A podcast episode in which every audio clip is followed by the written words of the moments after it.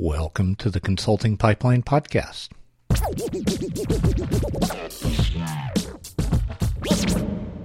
Let's talk about risk, baby. Let's talk about. Okay, I'm going to stop quoting an 80s song and and dive into it. So I, I want to talk about risk. This is something that is of great interest to me, and uh, to be honest, I'm actually not sure how interesting it's going to be to you but we'll give it a try. We'll we'll see if there's any uh, feedback to this. Risk is is very interesting to me because of the nature of the work I do. The work I do is all about helping people make this one decision.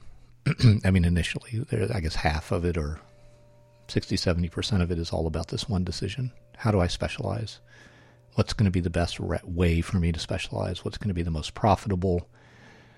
The most sustainable, uh, perhaps the most enjoyable, you know, some some combination of those factors, and and that is what I often describe uh, for most people as a high stakes, low data situation, and that kind of uh, decision is almost always stressful for for anybody to make. It certainly is for me.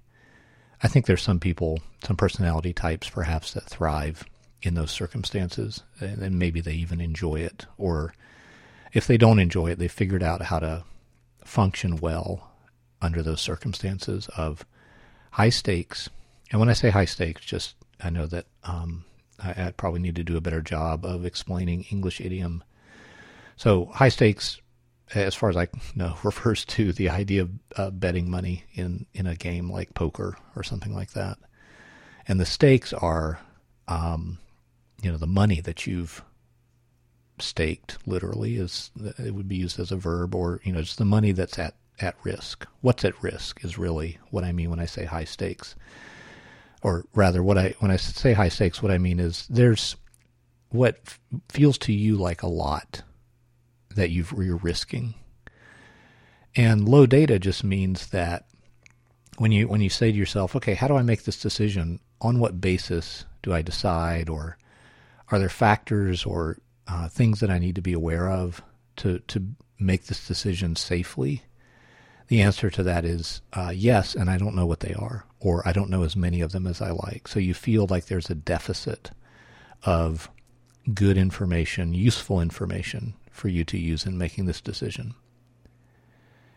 Now, I know that for some people, making this decision about specializing is not a high stakes, low data um, situation. It's easy. And I wish it was easy for more people, but it's not. It brings up lots of emotional um, content, some of which is not fun to deal with.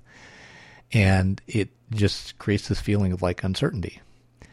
So, um, that's why risk is so interesting to me, is because there there is to some degree in, involved in this decision, there is an element of risk. What if it doesn't work out well? What if you decide and you made a bad choice? Or what if you thought you were making a good choice and it turns out to be a bad choice? That's risk. What if, I mean, it's the same thing as, um, you know, any, any activity where the outcome is uncertain, there's an element of risk. And I have heard it said said that um, risk is directly proportional to you know, the financial reward of some entrepreneurial activity. I, I don't think that's always true, but I do think it's it's part of the game. Is that you have to manage and deal with a certain amount of risk if you're going to be in business for yourself. And so, as someone who is you know, here to advise folks on making this transition from generalist to specialist, I'm very concerned about risk because I would like as many people as possible to be successful in making this transition. And it turns out that individual people have different ways of dealing with risk. I mean, that's per- perhaps the understatement of the year. Of course, you know, not everybody loves taking on a lot of risk. Not everybody wants to take on a lot of risk. And so we all have a sort of posture in terms of how we deal with risk. And certainly there's a range of amounts and types of risks that people are willing to under uh, to accept. But in general, not everybody has the same ability to handle risk. So I've been doing some research about this, and part of what I'm trying to do is get better at understanding uh, anybody who you know comes to me for help, who hires me to help them.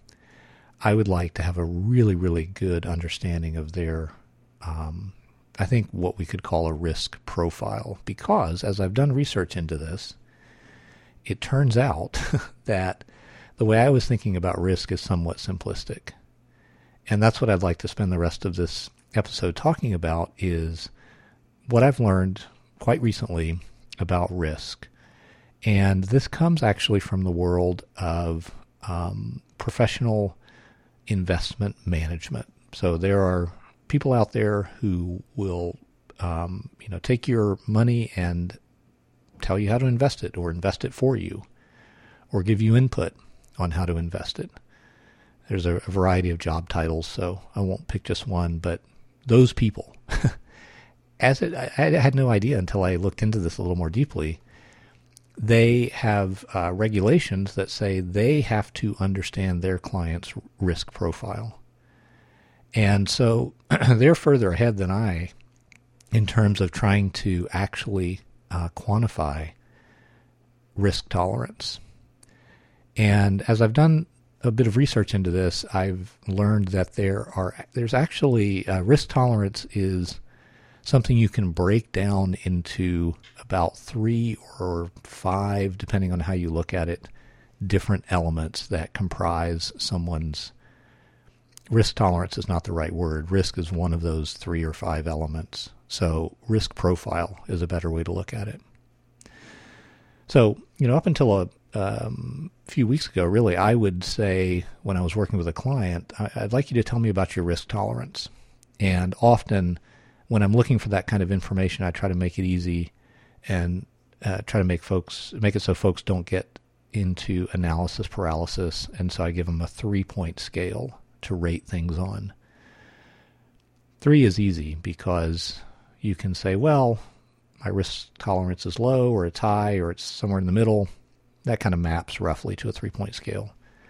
As soon as you make that into like a five point scale, which is the next place most people would take it because, you know, if you, uh, I don't know if you know what a Likert scale is, but it's it's that very common thing you see when you're taking surveys, where it's like you know rate this from one to five or one to ten, and you've got like um, five or seven or you know ten radio buttons, and you can only choose one of them, and it indicates you know the strength of affinity you feel for something or your preference for something or how strong or weak you are in some area. That's that's it's used to measure that. It's called the Likert scale L I K E R T.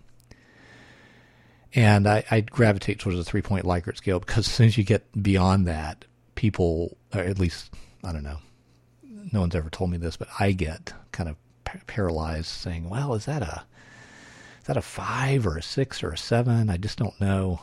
Um, it kind of becomes an inefficient way to get a basic piece of information. So I have in the past said, tell me about your risk tolerance. Do you avoid risk? Do you, that's on the, you know, left end of the scale. On the right end of the scale, do you seek it out? Or are you somewhere in the middle? Do you neither avoid nor embrace risk? And that's typically how I would ask about risk tolerance. But as I found, risk tolerance is actually just one of, again, three or five components of someone's risk profile. So, risk tolerance, and I'm going to link you to the research paper that this comes from. It's a, I found it a super interesting read. And um, uh, just a, a quick tangent where the paper is coming from is saying even within the profession of providing financial advice, the understanding of how to quantify risk, someone's risk profile, is still there's a fair bit of disagreement about it, and it's not something that's been you know totally figured out. I think you could probably say that about any aspect of you know the human personality.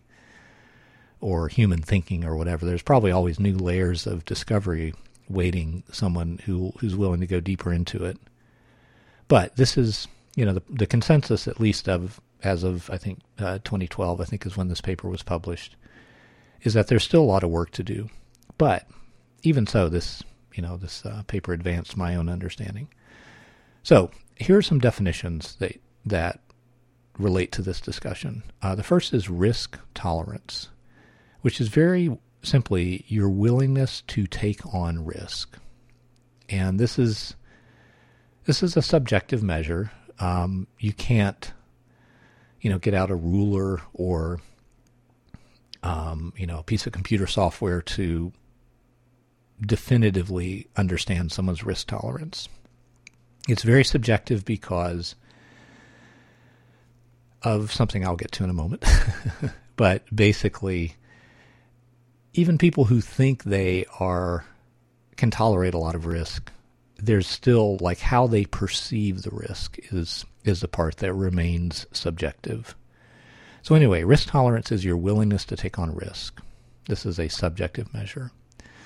The next component of your risk profile is your risk capacity, which is your financial ability to endure a potential financial loss and still be able to achieve whatever your goals are.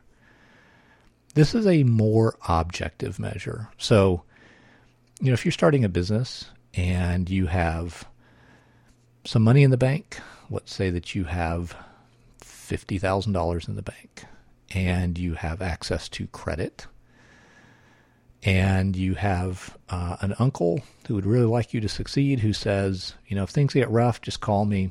I've got uh, some money squirreled away.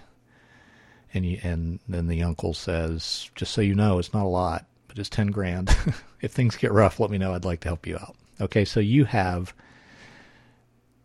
a, a pretty clear picture of, of what your financial resources are for this business endeavor. Those directly relate to your risk capacity. That's how much money you could lose. And then you're at at the limits of your ability to fund this business unless something unexpected happens, but you know, from what you can see right now today, that money defines your risk capacity, your financial ability to endure a potential loss and still be able to achieve your goals. You might get uh, I'm going to interrupt myself here and remember for you a time I interviewed uh, my colleague Nick Disabato, and I think, pretty sure he said this on the interview. At, at one point, he had like five or ten dollars in his business account, and he said that's how close he was to going out of business at one point. We all have a risk capacity, some ability to endure a potential fi- financial loss, and that contributes to your risk profile. So you could be incredibly risk tolerant. You could be, you know, like I'll I'll just put everything I've got into this. I'll empty out my life savings, my 401k, my whatever. I'll sell furniture, you know, I'll I don't care. I, I believe so strongly in this thing that I'm trying to build here. So that would be a very high risk tolerance, someone who's saying those kinds of things but they could have a very low risk capacity. And I think for me to, um, you know, I think back, you know, a few months ago when I wasn't quite aware of this, it's easy to conflate those two terms, um, but they are distinctly different things.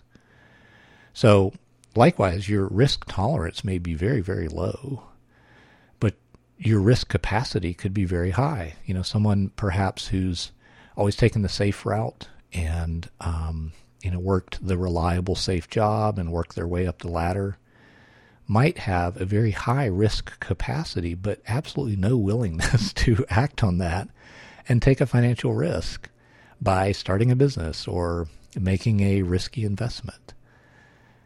And that's fine. None of this is like any kind of value judgment. It's just fascinating to me to start to see how this works at a more granular level. Moving on, there's a third component called risk need.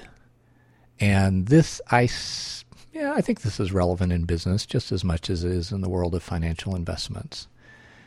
the risk need is how much risk is required to reach a specific goal. So it's easiest to think about this in the context of um, saving for retirement. And let's say you're, you know, in your um, 20s and you're thinking ahead and you have a, you know, solid, what seems like a solid job, and you say, okay, I want to, you know, have this amount of money um, in some form of investment for when I retire at this, you know, this age when I think I'm going to retire.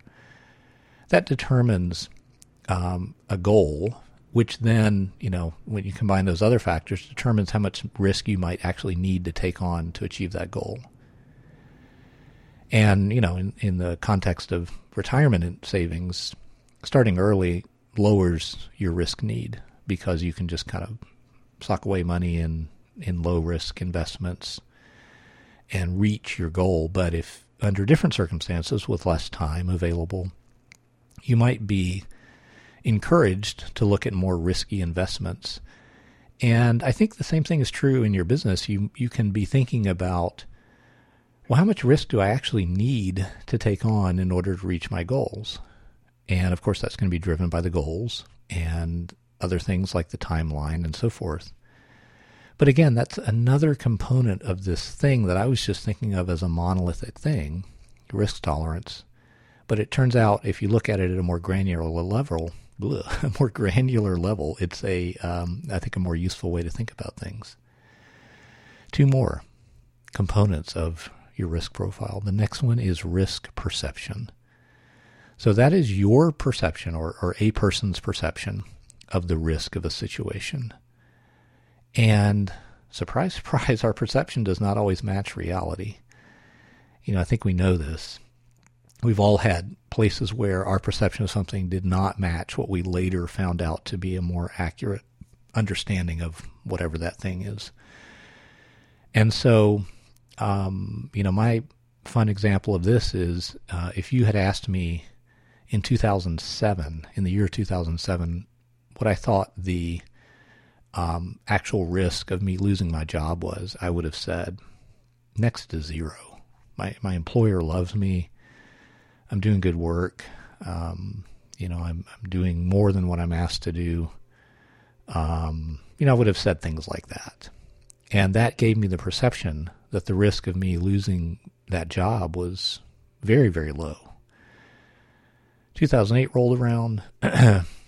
um, the company I worked for, their primary client stopped spending money on outside vendors. Their primary client was Microsoft, and Microsoft said, "We're, you know, all the stuff we've been outsourcing, we're going to do it in house, or we're just not going to do it because we need to conserve cash. We don't know how bad this global financial crisis is going to become." And uh, you know, if you're a business with one client, there's only so long you can uh, weather that one client not spending money on your services. So I lost my job at the end of 2008, got laid off, um, along with pretty much everybody else I worked with. And so my perception of the risk of this, you know, employment situation was uh, was off base. It was distorted. So again, risk perception is a factor in how people think about risk. And you know, when I think it comes to when it comes to specializing, there is risk. I think most people perceive a greater amount of risk than there actually is in that situation. So I think risk perception is a factor that definitely comes to bear on this decision of how you specialize. Okay, last component.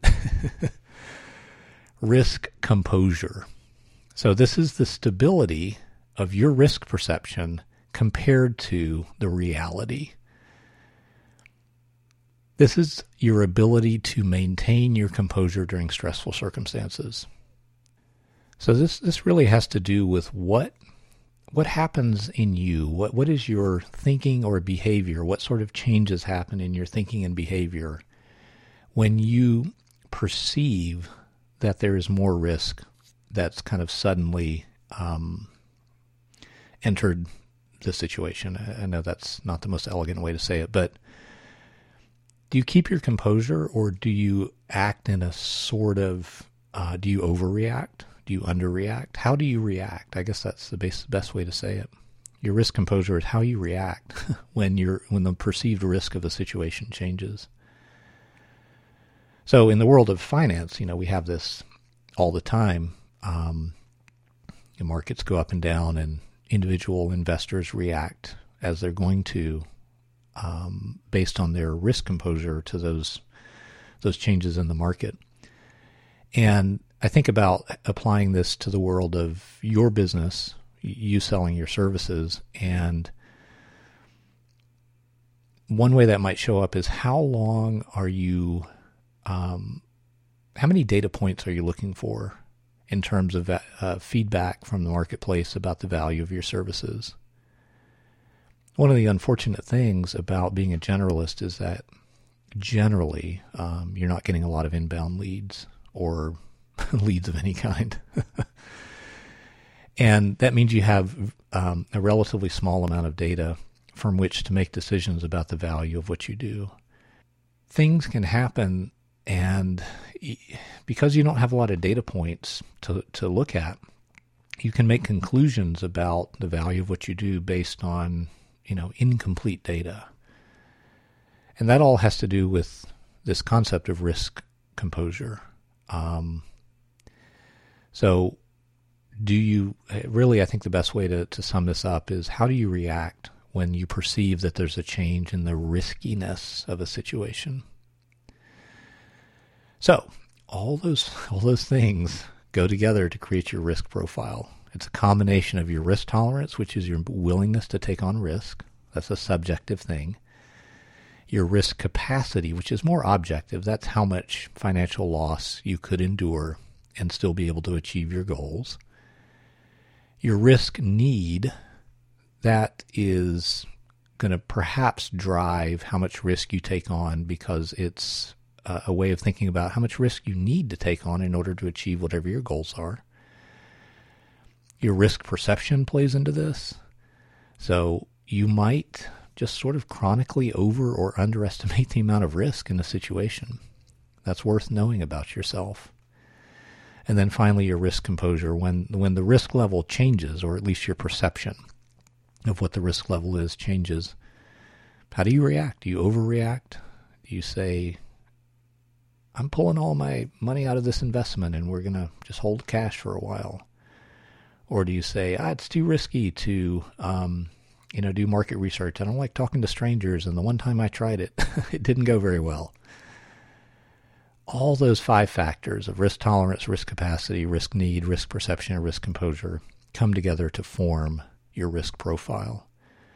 So to me, this is again super interesting. Uh, I hope I've managed to make it somewhat interesting for you. And again, I'll link to that um, paper that a lot of this comes from in the show notes in case this is interesting to you and you'd like to learn more.